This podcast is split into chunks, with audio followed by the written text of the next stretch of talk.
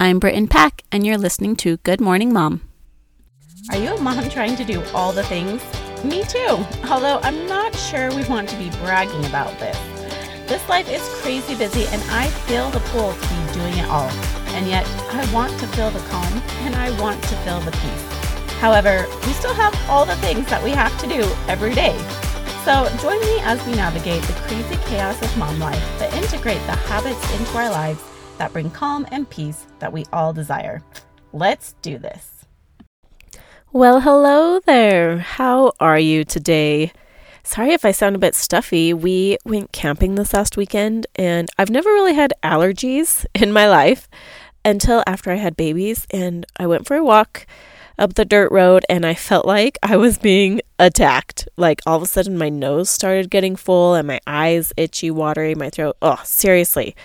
We came home and I thought it'd go away, but apparently it's not just where it was camping, it is here too. So I am sorry for the slight stuffy sound. but, anyways, today I wanted to talk about becoming. Who are you becoming? And we often have to do lists, but do we often, do we ever have become lists? And so let's think about this. This morning I woke up I went to the gym with my girlfriends. I got home and I got my scripture study and quiet prayer time. I do that, you know, until it's time to get my kids up and ready for school.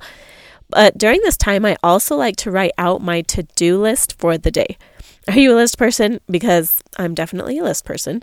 And I know everyone says we shouldn't keep lists because you just write down a million things that you never get done. You never get to cross it off and just makes yourself feel bad. And when you do cross it off, you get that dopamine hit, you know? But I don't care. It's legit. If you've had children, you know that a mom brain is a real thing. And I will not remember to do half the things that I want or need to do in a day or a week. And so, even if I don't cross them all off, at least I have them written down as a reminder to do the next day or when I have another day off work again. And so, I put my to do list. It's something that I like to write down, and it might look something like this. I need to write and record a podcast. I need to create some Instagram reels. I need to schedule my next coaching call. But then I also have things on it like I need to do the laundry. I need to make a grocery list. I need to write out dinners for the week. I wanted to do a couple meal prepping, like some muffins or some banana bread. I need to call the eye doctor. I need to mop the kitchen. I need to check the budget. I need to read with the kids.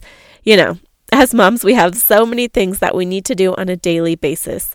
And they're all good and valid things. But after being in the grind of motherhood for two, five, ten years, am I going to look at my life and say that I'm a different person than I was five years ago? Or am I going to be the same? Because honestly, you don't want to be the same person in five years. Look back right now. Are you the same person you were five years ago as you are now? I'm guessing if you're in my same kind of stage of life that you're not, because things can change when you're in the mid 20s to 30s. Like now you have more kids. Now you're probably graduated from college, right? Like things have definitely changed. We're different people but you want to be better and ever growing. And so once you get, you know, now you have all your kids, now they're all in school, now what, right? How do you become ever growing and evolving into something more when you're in the daily grind, right? Who are you becoming in the process of your life? So, you've probably heard the term joy in the journey because maybe you have a big goal and you accomplish that goal. But it's not so much about accomplishing that goal as it was who you became in the process and on the journey of that goal.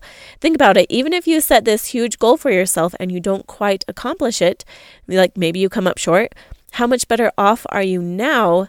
For getting as far as you did, for putting in the work that you put in, than if you just hadn't tried at all, hadn't set out on that journey at all. It's like the saying if you shoot for the moon, but even if you land among the stars, um, okay, I don't actually know that saying, but I think the point is look how far you still made it, right? Look what you became in this process. Look where you still got. And so maybe you've never thought about this before. Maybe you have thought about, you know, who you're becoming and who you are. But let's take a moment and decide right now who we want to become, or at least in that general direction, so that we have a goal that we're working towards in the back of our minds on a daily basis. So think about it who do you want to become? Do you want to be someone who is patient? Someone who is giving? Maybe somebody who is abundant? Maybe you want to be fun and outgoing? Maybe you want to be confident. Maybe you want to be more loving. Can you think of like what kind of becoming words do you want to be? Do you want to be strong? Do you want to be powerful? Do you want to be resilient? Right? You don't want to be tired. I I mean, I assume you don't want to be tired. You don't want to be exhausted.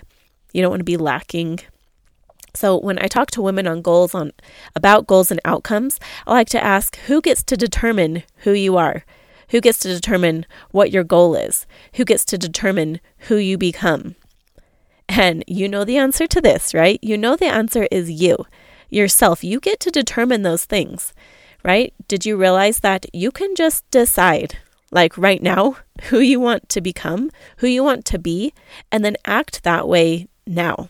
Like you can just decide that right now. But if you're having access, or if you're have, having trouble accessing or believing that you get to choose to be a certain way, or maybe the way you want to be just seems so far out of reach that you just don't know if it's quite possible for you, let me ask you this Do you know who you are? I hear a lot of businesswomen say this, and my automatic result that comes into my mind is that I am a daughter of God. So if you know that you are a daughter of God, think about this Who does your Heavenly Father say that you are? And what is your capacity according to Him? You have so much potential. You can do and become so much in this life. And when you take a step back and look at the bigger picture, right, it kind of takes the pressure off. It kind of opens things up a little bit. Now, that being said, you may need a different timeline for your goal, right?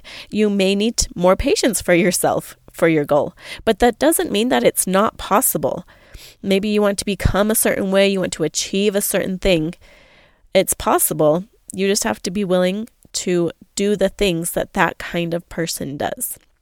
So, go back to the question who do you want to become in the next year, in the next five years, maybe in the next 10 or 20 years. Okay, I encourage you to take a moment today or tonight, really think about this and then write it down so that in your everyday life, you can remind yourself in the nitty gritty days of momhood, I am becoming blank. You fill in the rest. Thanks so much for listening, friends. I hope you're having a fabulous week. Did you know that I'm accepting one on one coaching clients? I am a goals and outcomes life coach for moms, and if you're looking to make some moves in your health, in your business, or just your everyday attitude about life, we need to chat. Send me a direct message on Instagram, and I'll send you the info form to see if we're a good fit. Everybody needs a coach because life can be hard, but it's meant to be joyful. And I'm here to help you see it in your own everyday life and maybe make it a little more fun. I can't wait to connect with you. See you later.